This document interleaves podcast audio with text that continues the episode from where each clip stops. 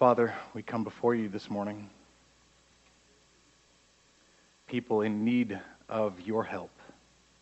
And Father, you have shown yourself in countless ways, 10,000 upon 10,000, that you are our sufficiency. And so, Father, we appeal to that truth, seen most supremely in your self sacrifice of your Son on the cross. Uh, Father, if you've not spared him, then how will you not in him freely give us all things? And Father, we stand in need this morning of your help as we get into this text. Uh, Father, would you send your Spirit to open up your word to us? Father, would you give me uh, strength and clarity uh, to communicate these things? And Father, give all of us eyes to see and ears to hear the glories uh, that you have for us in your word. We pray in your Son's name. Amen. Well, let me introduce you to a man named Bill. Bill is a man who seems to have it all. He's a godly man and a widely respected man in his community and in his church. He and his wife have raised an exemplary family. All 10 of their children are hard workers. Bill has paid the way for each one of them all the way through professional school, and each one has married well. Several of his children have even given him grandchildren, and his time with his kids and his grandkids is one of the great joys of his life. Although at times, uh, life at times seems to be nothing but joy and blessing, Bill does understand, according to his faith, that life on this earth isn't perfect. And this is part of the reason he prays daily for his children and his grandchildren with the earnest hope that each of them will prove to have a faith like his and that they will be able to enjoy the kind of blessed life that he has.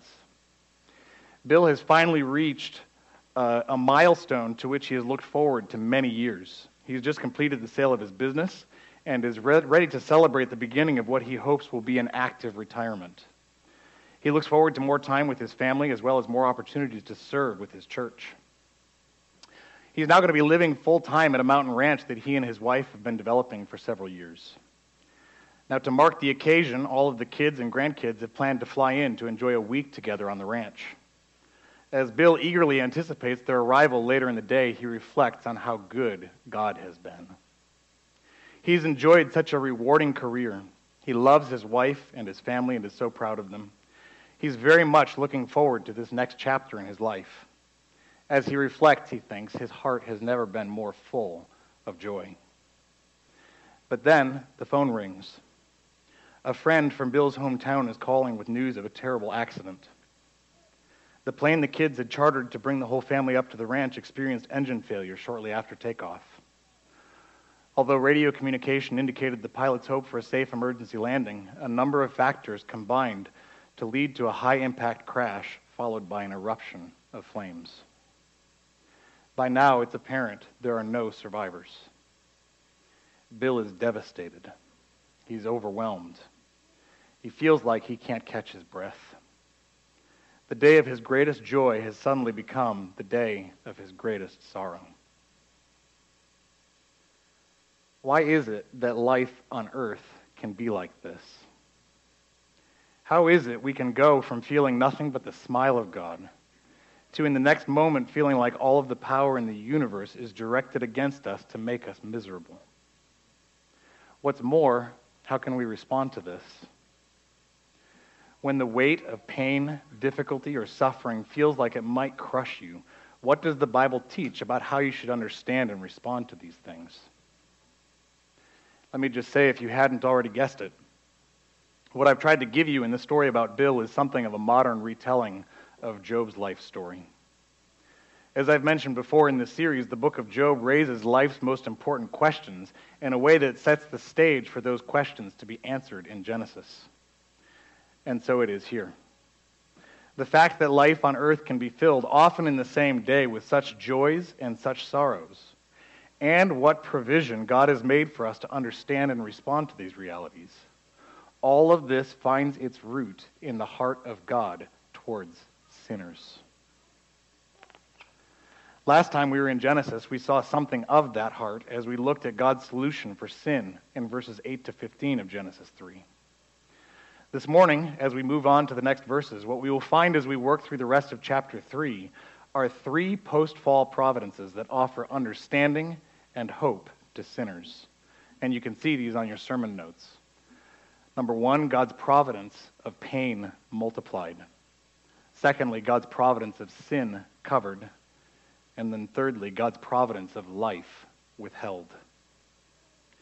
Now, before we start unfolding our first post fall providence, would you stand with me in honor of the reading of God's word? We'll be reading from Genesis chapter 3, starting with verse 16. To the woman, God said, I will greatly multiply your pain in childbirth. In pain, you will bring forth children. Yet your desire will be for your husband, and he will rule over you. Then to Adam he said, Because you have listened to the voice of your wife, and have eaten from the tree about which I commanded you, saying, You shall not eat from it. Cursed is the ground because of you. In toil you will eat of it all the days of your life. Both thorns and thistles it shall grow for you, and you will eat the plants of the field. By the sweat of your face you will eat bread, till you return to the ground, because from it you were taken. For dust you are, and to dust you shall return. Now the man called his wife's name Eve because she was the mother of all the living. The Lord made garments of skin for Adam and his wife and clothed them. Then the Lord God said, Behold, the man has become like one of us, knowing good and evil. And now he might stretch out his hand and take also from the tree of life and eat and live forever. Therefore the Lord God sent him out from the Garden of Eden to cultivate the ground from which he was taken. So he drove the man out, and at the east of the Garden of Eden he stationed the cherubim and the flaming sword which turned every direction to guard the way to the tree of life. The Lord has spoken. You may be seated.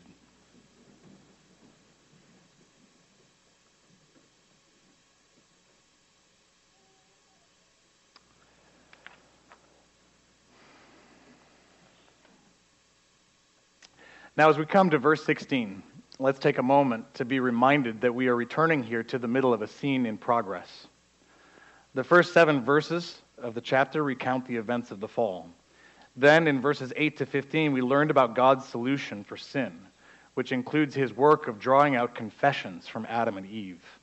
And then, in verse 15, God promises the serpent's defeat. Now, something to note leading into this morning's text is that uh, verse 14 is the beginning of three judgment oracles. First, to the serpent. As we saw last time, Yahweh will one day crush the serpent, serpent through the ultimate victory of the woman's seed, the Messiah. Here in our text this morning, we find the consequences of sin for the woman in verse 16, and then for the man in verses 17 to 19. These are the verses in which we find God's first post fall providence. Number one, God's providence of pain multiplied. Read with me from verse 16. To the woman, God said, I will greatly multiply your pain in childbirth. In pain you will bring forth children, yet your desire will be for your husband, and he will rule over you. Now, just as verse 14 delivered to the serpent the consequences of his rebellion, so verse 16 delivers to the woman the consequences of her sin. God's judgment in verse 16 touches the two major areas of the woman's calling as it's laid out in chapters 1 and 2. First, pain in her role as a mother, and then secondly, pain in her role as a wife. Now, although the word pain doesn't appear in the last part of the verse, let me just point out that pain is the overriding emphasis all the way through verse 19. This word is found in various forms three times in these verses. In one case, it's translated toil. And the same idea shows up at least twice more. The clear emphasis here is on the painful and difficult consequences of sin. This is the original outworking of the truth of Proverbs 13, verse 5, that the way of the transgressor is hard. Now, again, the first consequence delivered to the woman is that she will experience pain in her role as a mother. This aspect of God's judgment is emphasized as God says it twice in two slightly different ways. First, I will greatly multiply your pain in childbirth. and then in pain you will bring forth children. In the first part of the verse, notice the subject of the verb. God says, I will multiply your pain. God is the one handing down her sentence, and He is the one putting it into effect. You see, the fact that physical childbirth itself is painful for women is not just a matter of natural processes at work. It is rather a reflection of God's intentional design. He means for it to be this way. The second part of the verse, in pain you will bring forth children. With these words, God highlights the fact that the woman will generally experience pain as she does the work necessary to bring the blessing of children into the world. In this case, the idea of pain is less directly physical, and the work in view is less directly connected with childbirth itself. What this communicates is that the woman's overall experience of motherhood will be an experience that is marked by pain and difficulty. And if that weren't enough, the other major part of her calling, her calling as a wife to her husband, this part of her calling will also be filled with pain and difficulty. God says, Your desire will be for your husband, and he will rule over you. Now, in discerning Moses' meaning in the first part, your desire will be for your husband, it'll be helpful to turn to a very close by cross reference. In the very next chapter, Genesis 4, verse 7, in speaking of sin's desire to dominate and to subdue Cain, God uses nearly identical wording when he says this to Cain Sin is crouching at the door, and its desire is for you, but you must master it. What we see in Moses' parallel use of this wording is that just as sin desired to dominate and subdue Cain, the woman would desire to dominate and subdue her husband. And God's next words give the other side of her difficulty. And he will rule over you. The sense of the word translated rule here is not limited to the idea of exercising authority. Rather, it's better understood as indicating that the man would be prone to abuse his authority in a harsh or a tyrannical manner. Now, I feel compelled to make a clarification here because this is too often a point of confusion. So let me be quite clear on this male headship is not a consequence of the fall. As I've noted in passing previously, the man's authority over the woman is, as the Apostle Paul later argues, rooted in the creation order. Adam was created first, and then Eve. Adam was given the task, even before his wife was created from his side, the man was given the task of naming each of the creatures over which he had been given dominion.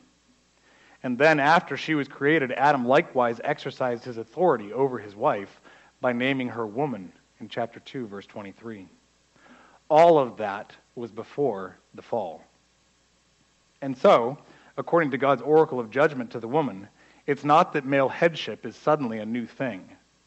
Rather, God is telling her that her marriage, with its distinct roles of authority and submission designed gloriously by God to reflect the truth about himself, her marriage will now be an occasion for conflict, for pain, and for difficulty.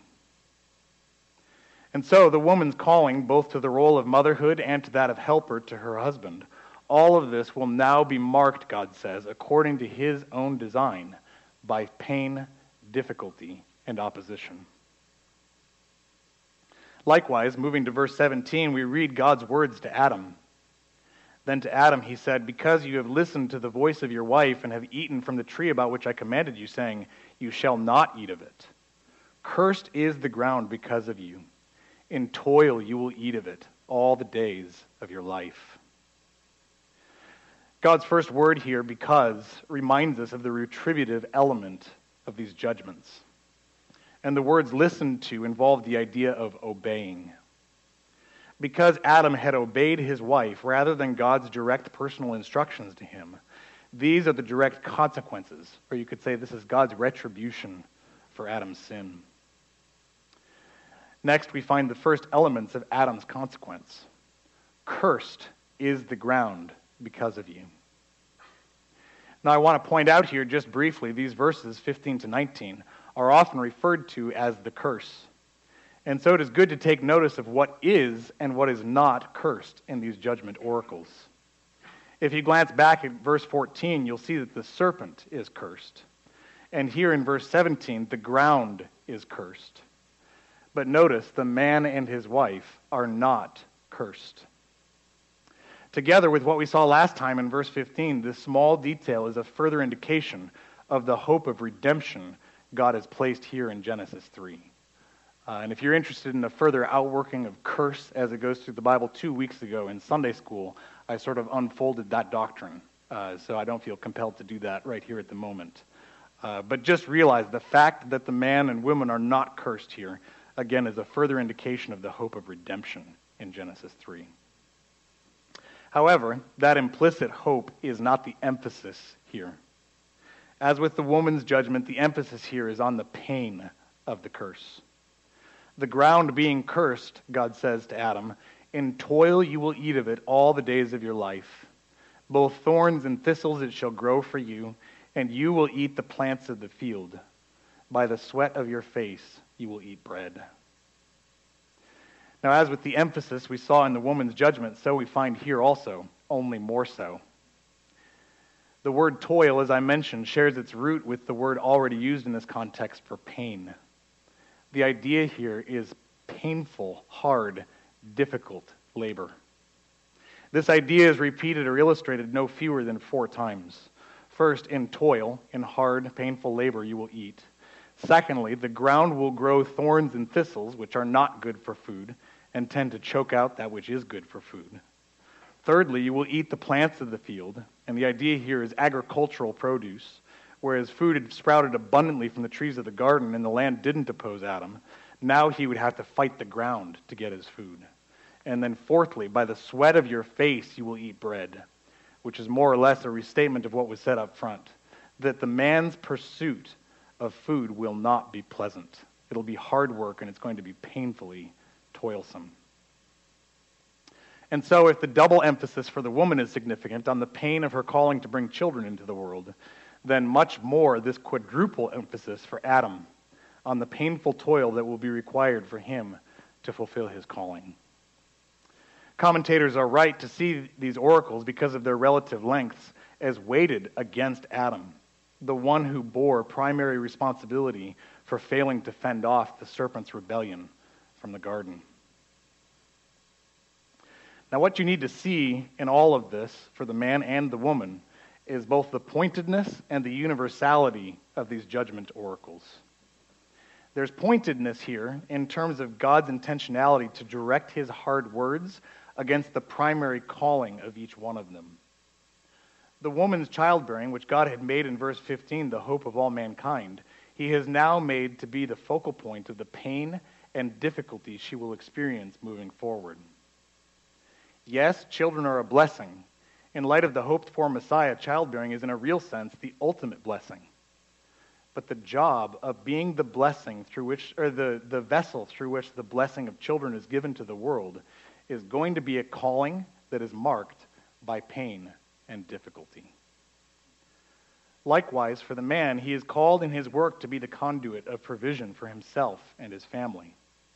As God's history moves forward, we find that this continues to entail a responsibility to mediate God's goodness to the earth as its steward and as God's representative.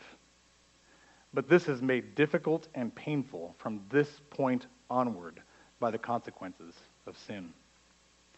Because the man obeyed his wife and disobeyed God, even the ground is going to work against him as he seeks to fulfill his calling. So that's the pointedness of God's judgment here.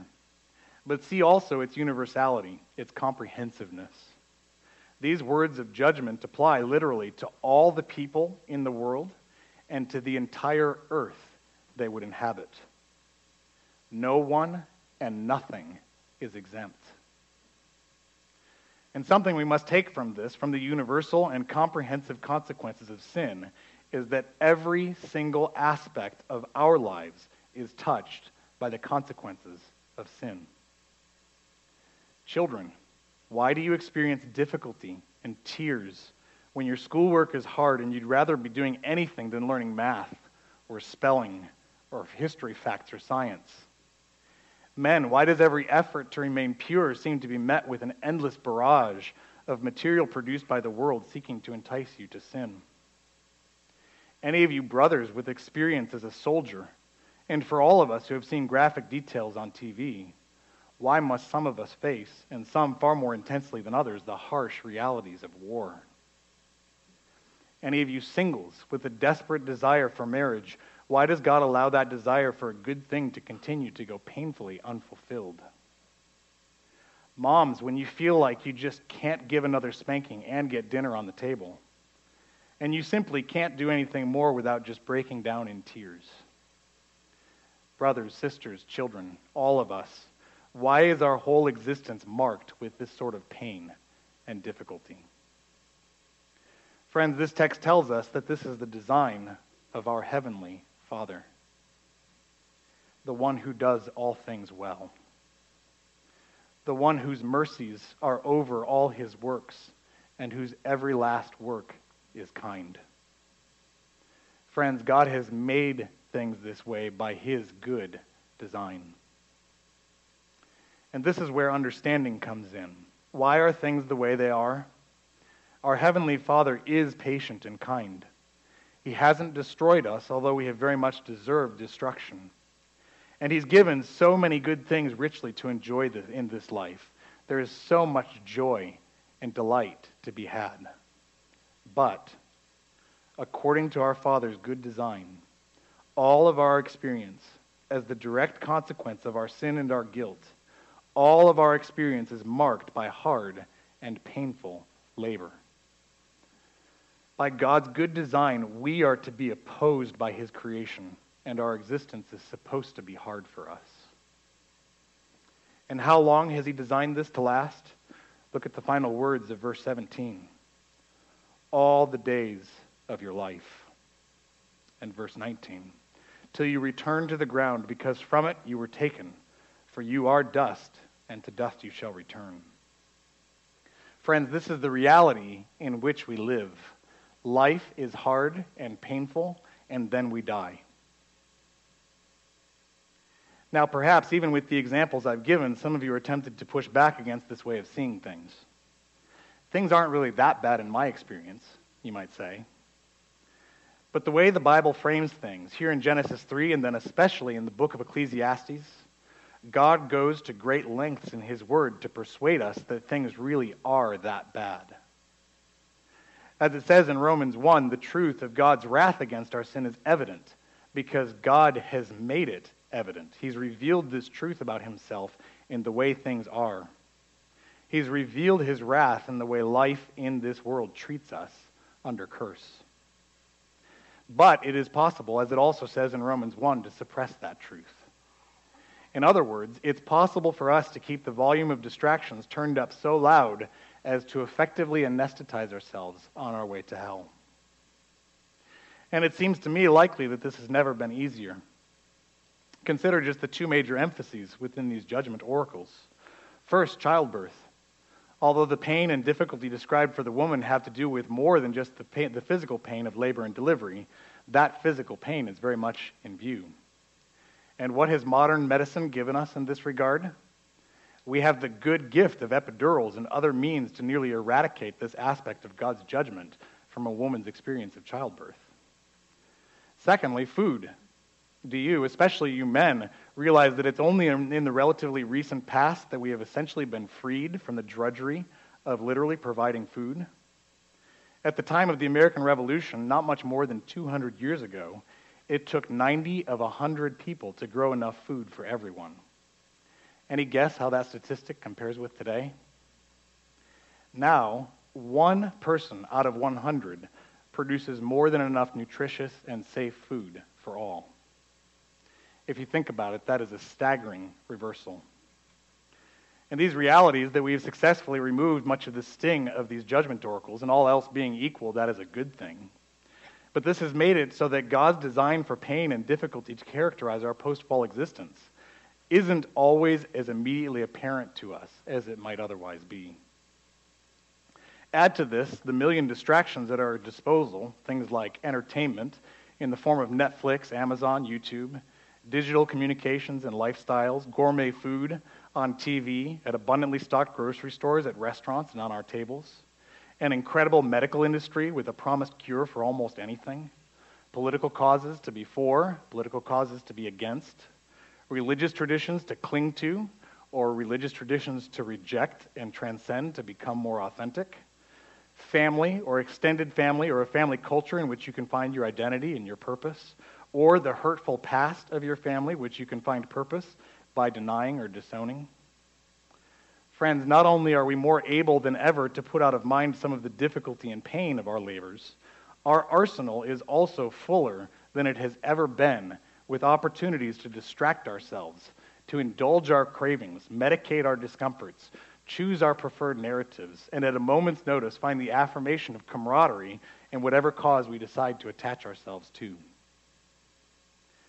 And so, this is one possible response to the post fall providence of pain multiplied. And I think it's easy to argue this is the most popular response in the world. Men, women, and children everywhere give themselves over to a proud and busy effort to rely on ourselves and the creation to cover up or to dull the pain.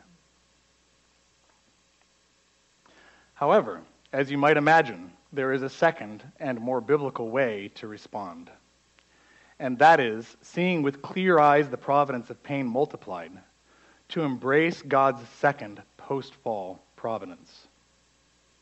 You recall the story we started out with about the joyful occasion of Bill's retirement, shattered by the devastation of losing his family. As I said, I drew the rough outlines for that story from the book of Job, in which Job's highs and lows are even more extreme than what I described for Bill. But let me point out that as Genesis continues to answer the questions raised by Job, what we find in the narrative of the post fall is, in fact, an even more devastating descent from glorious blessing than what Job ever experienced. Friends, Job may have known riches and success and respect and the love of his family, but Adam and Eve had known absolute perfection. They knew life in a world of beauty total comfort, and endless delight. Their pre fall existence lacked any hint of discontent or anger, sadness, malice, guile, or guilt. And then, as soon as they disobeyed, a mixture of those miseries, especially an overwhelming sense of guilt and shame, hit them like a ton of bricks ready to crush them. They lay open to God's judgment. And having taken the most dramatic plunge in human history, from the heights of pure and glorious joy into the torments of sin and its consequences, there was only one way for them not to be utterly crushed by it. Enter number two God's post fall providence of sin covered. In verse 15, God had uttered in Adam and Eve's hearing words that would have been hopeful to them. Satan, the power behind the serpent, had been successful in his onslaught and had enticed them to join in his death and misery. But all was not lost. Rather than striking him and them in his anger, God led the man and woman to confession, and then he promised the serpent's ultimate defeat. And in an immediate fulfillment of this promise, God made Eve an enemy of the serpent, putting her back on his own side. And so, as Adam listened to God's just oracles of judgment against their sin, he was surely brokenhearted. But in verse 20, we find that his response was one of hope. Now the man called his wife's name Eve, because she was the mother of all the living. As one commentator says, we need to look at this verse very carefully in order to appreciate its significance in the context. You see, many people have thought this verse out of place. But I think that's because this is an expression of hope in the midst of a lot of statements that don't seem to give any reason for hope. And so, if we follow that counsel and look at this carefully in its context, I think it will make, a, make good sense and that it will be a great encouragement to us. First, as I've tried to convey already, we need to recognize the extreme descent from glory experienced by our first parents in the fall. In addition, we need to consider some of the details of verse 20. There's an emphasis here on the name Eve and its meaning.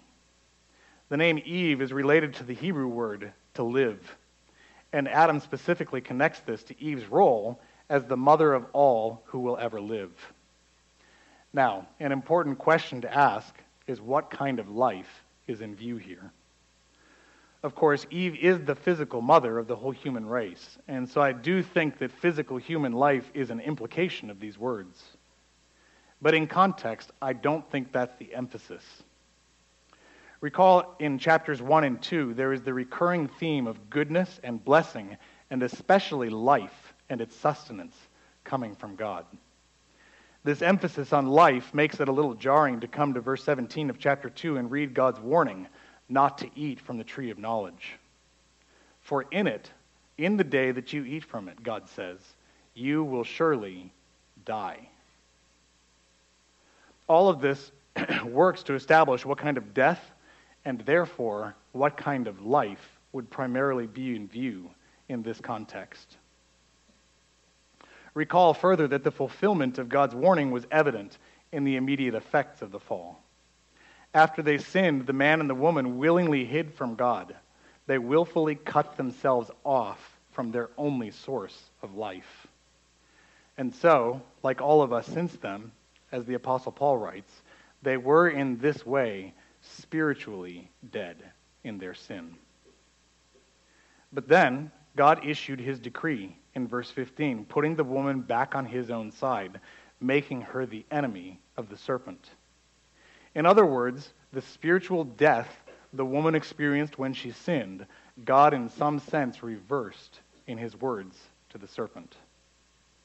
And so, when Adam in verse 20 gives his wife a name that celebrates her status as the mother of all living, in context, the greater emphasis seems to be on her status as the first to receive spiritual life after having experienced spiritual death as a consequence of the fall. Now, notice also that I included a reference to chapter 4, verse 1, along with this point, point number 2 on your outlines. I'm not going to spend much time on this. I hope to dive into it in more detail in our next Genesis sermon. But it's striking how Eve's faith is displayed in the first verse in chapter 4. Her words there, on the occasion of the birth of her first son, she literally says these words I have gotten a man child, even Yahweh. Or, more clearly stated, I have gotten a man child who is Yahweh.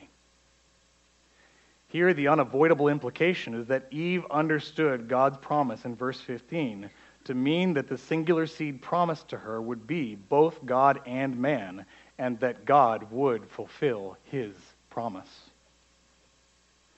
Now, of course, as we'll see when we get there, Eve's hope is misplaced in terms of her firstborn being the Messiah. But what we see in verse 15 in God's testimony, and here in verse 20 with Adam's hopeful words, and then in chapter 4, verse 1 with Eve's declaration, what we see is that Adam and Eve have become the first examples of the right kind of response to devastating loss. What is that right response? It's the response of putting one's entire faith and hope in God's promise. You see, rather than trying to pick up the pieces and make the best of it, rather than thinking about how they can improve their circumstances and strengthen themselves to be survivalists, rather than looking to what is left of this now cursed creation to see how it might sustain them and dull their pain, rather than taking any of these approaches, Adam and Eve simply submit themselves to God's firm and clear judgment. And Adam gives this indication that, that their hearts in this very moment had become full of a future hope. Moving on to verse 21, we find God acting in such a way as to confirm this spiritual reality by means of a physical provision. Yahweh God made garments of skin for Adam and his wife and clothed them. Now, these words should make us think back to verse 9. There we find that the man and woman's initial response to their trouble was not the response of faith. It says there, they knew that they were naked, and they sewed fig leaves together and made themselves loin coverings. You see, before God went after them to restore them to himself, Adam and Eve made the same error we're prone to. of looking to the creation for ways to cover their sin and its painful consequences. Now, compared with Adam and Eve's fig leaves, our coverings, and by that I mean the things on my earlier list like entertainment, digital toys and tools, political causes, relationships, abundant food, medicine. These coverings of ours might seem pretty sophisticated in comparison to Adam and Eve's fig leaves.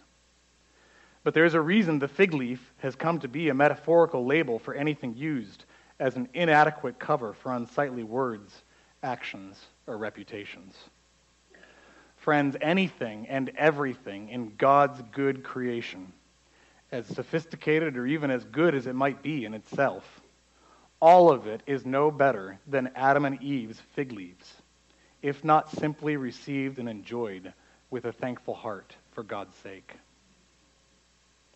We need something more, something of infinitely greater value than Adam and Eve's fig leaves or our own. God, knowing this, acts in verse 21 both to demonstrate the inadequacy of their fig leaves and to meet that inadequacy with a picture of his sufficiency. You see, Adam and Eve were right. They were naked, and the shame of their sin needed to be covered. But their very best efforts would always fall short. Commentator Allen Ross finds in Adam and Eve's experience a reality that we all face. Men have found that their sin reaches beyond their own life and person, that it inflicts injury and involves disturbance and distress, that it changes utterly our relation to life and to God, and that we cannot rise above sin's consequences save by the intervention of God Himself, by an intervention that tells us of the sorrow He suffers on our account. Now, did you catch that last bit? Adam and Eve could not, and we cannot, rise above sin's consequences except by the intervention of God that tells us of the sorrow he suffers on our account.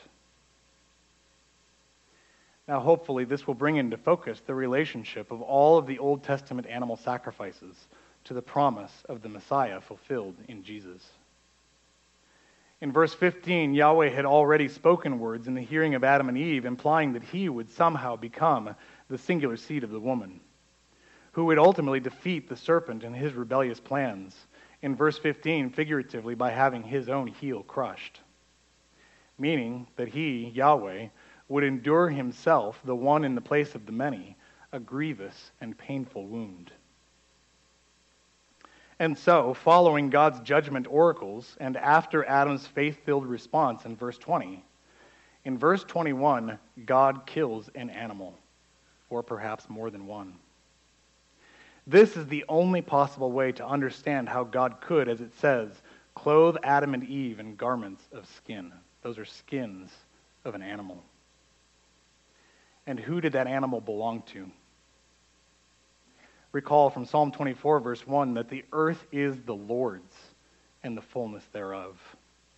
As with every sacrifice that follows, God's slaughter of this animal that belonged to him tells us of the sorrow it tells of the painful cost that he suffers on our account. Now, of course, such a sacrifice was not able to deal with Adam and Eve's sin problem in an ultimate way, nor was it meant to. By killing an animal, God testified to the fact that he would take from his own riches to provide cover for their shame and nakedness in what was to be their harsh new reality. And he set this provision alongside his promise in verse 15 that he would one day cover and undo their sin and its consequences through his own life, suffering, and ultimate victory over the serpent. This is God's post fall providence of sin covered. God knew Adam and Eve's sin and guilt needed covering, and that they could not provide it. And so he provided it according to his own sufficiency. Finally, beginning in verse 22, we read of God's third post fall providence. Number three, the providence of life withheld. Then Yahweh God said, Behold, the man has become like one of us, knowing good and evil. And now he might stretch out his hand and take also from the tree of life and eat and live forever. Therefore, Yahweh God sent him out of the Garden of Eden to cultivate the ground from which he was taken. Here we see God bring to pass what he promised in the earlier oracles. And just a note, this is an early example of everything God says, God does. God's first words here the man has become like one of us, knowing good and evil. These words point back to what the serpent had promised and what Eve and then Adam had reached for back in verses 5 and 6. And I think there's a bit of intentional irony here.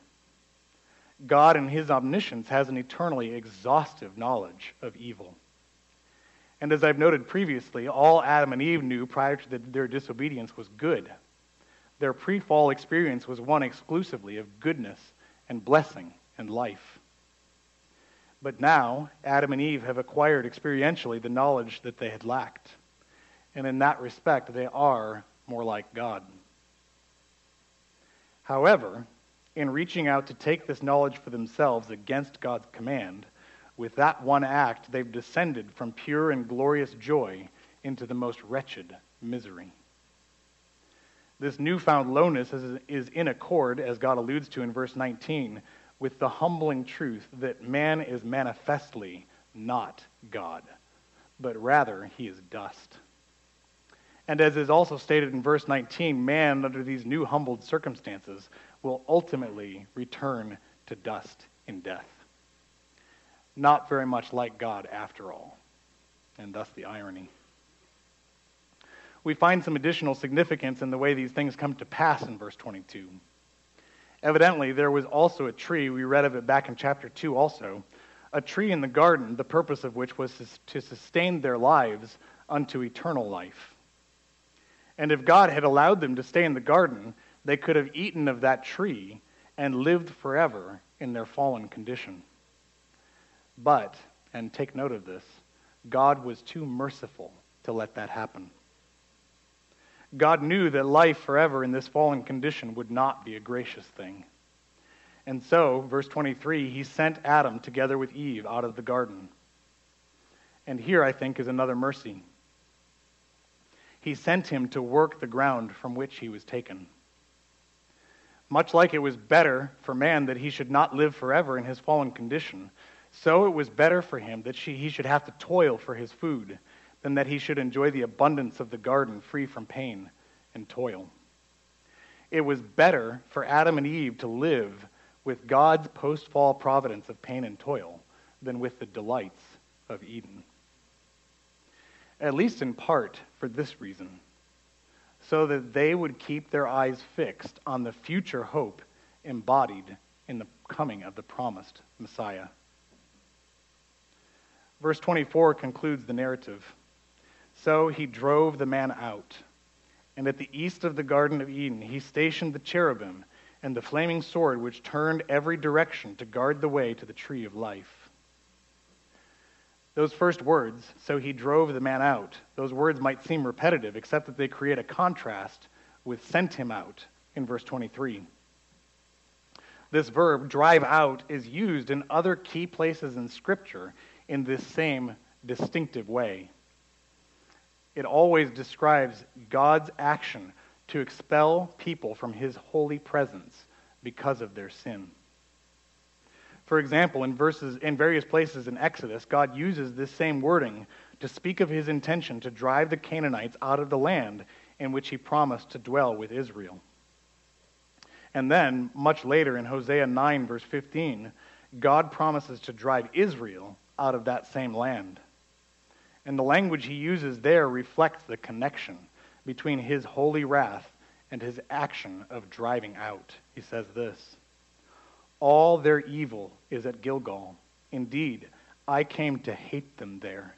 Because of the wickedness of their deeds, I will drive them out of my house. I will love them no more. all their princes are rebels. Now, as I said, there is mercy involved in God putting man out of the garden. But it must be seen that this is also the harsh reality of judgment. This is the nature of God's holiness. That which is sinful must be put out of his presence, lest it be consumed by his holiness. We see this truth reflected also in the provision God makes to keep man away from the garden. Again, verse 24. At the east of the Garden of Eden, he stationed the cherubim and the flaming sword which turned every direction to guard the way to the tree of life. As a demonstration of God's holy resolve and to ensure that their expulsion is enforced, God posts a terrifying creature, a cherubim, together with a flaming sword, a weapon of war, to keep man out of the garden. This is God's providence of life withheld. And while it is partly marked by mercy, it is also, like the first providence, marked by pain. In driving them from the garden, and thus from the goodness of life and blessing that comes from his presence, God is, in fulfillment of his word, consigning Adam and Eve to their promised experience of pain, difficulty, and death. Now, in light of all of this, what finally should we understand from these three post fall providences, and how should we respond? I have three points of application. First, you must see the hard and painful consequences of sin. You need to look them square in the eyes. Now, I want you to hear me on this. There is nothing inherently sinful about Netflix, Facebook, Instagram, the pursuit of pain relief, retirement planning, beautifully prepared meals, carefully guarded family traditions, or efforts to preserve our political freedoms. Each and every one of these can be good gifts from God. But ask yourself this could you be using a combination of these gifts in an effort to insulate yourself from the hardship and pain God would use to humble your heart towards Him. The New Testament's ethic could not be clearer on this. The call to follow Jesus is not a call to accumulate comforts. It is rather a call to pick up our crosses and to follow Him daily. And so, the moment love for neighbor, or God's call to purity, or a commitment to not covet, or obedience to the command to make disciples, the moment any one of these or any other single command in the entire Bible seems to threaten any of life's enjoyments, make the difficult decision to risk or even to outright sacrifice that enjoyment in obedience to God. If you will do this, you will be working to resist the anesthetizing effects of all the things this world throws at us in an effort to dull the pain that is inherent to this life. And you need to see with clear eyes the hard and painful consequences of sin so that your true relief will come when you move on to application number two. Secondly, see the covering God has made for you in Jesus. Friends, God knows that none of your fig leaves will finally cover you they all leave you open to his just eternal judgment. And that is why he did what you could never do. By sending his only begotten Son to take on flesh, to die in your rightful place, even though he was perfect, he was the spotless Lamb of God. By the knowledge of Jesus' atoning death and resurrection, God has granted to us in glorious technicolor detail the revelation that was only available to our first parents in seed form. The Messiah has come. He has had his heel crushed. And he will return one day soon to crush the enemy and to finally put away sin. And so, just as Adam and Eve did, you must respond in faith. Repent of your fig leaves and live. Live the rest of your life no longer clinging to your life or to God's creation, but rather by faith in his promise. And keeping with that, thirdly and finally, remember that ours is a future hope. Brothers and sisters, we have been driven out of Eden. As good as God's gifts are, and as good as it is to live under grace as God's beloved church, do not forget we aren't back in Eden yet. Our hope of full restoration to God's eternal life giving presence is still a future hope. Don't mistake this life as the life God ultimately wants for you. On the contrary, Jesus says, For whoever wishes to save his life will lose it, but whoever loses his life for my sake will find it. This is why, as Paul says, to live is Christ and to die is gain. Of all people, it would be safe to say that Paul enjoyed the good gifts of this life in a godly way. He certainly gloried in his enjoyment of forgiveness in, in Jesus, of increasing conformity to Christ, and of joy in Christ centered community. But Paul did not for one minute want to hang on to anything in this life for its own sake. And so, like Paul, and like our first parents before him, you must set your heart fully on departing and being with Christ. And until then, risk everything this world has to offer to live by faith in the hope of that coming reality. Please pray with me. Father, we praise you for the glory of your grace. We praise you and we thank you from our hearts for your mercy. Father, we thank you that in some of the hardest words that you have for us, that you had for our first parents, Adam and Eve, you have placed hope, and you've placed the hope of the gospel. Father, I pray that you would help us, each heart here, to make an honest assessment of where we are relative to these things. Father, if we have uh, amused and distracted ourselves to the point where we are not sensitive to these truths, and we, we do not delight in the hope of your promise. I pray, Father, that you would change our hearts, that you would make us desperate for sin covered through Jesus. Father, I pray now that you would accept and receive our worship, and Father, that you would be glorified in it. We pray in Jesus' name. Amen.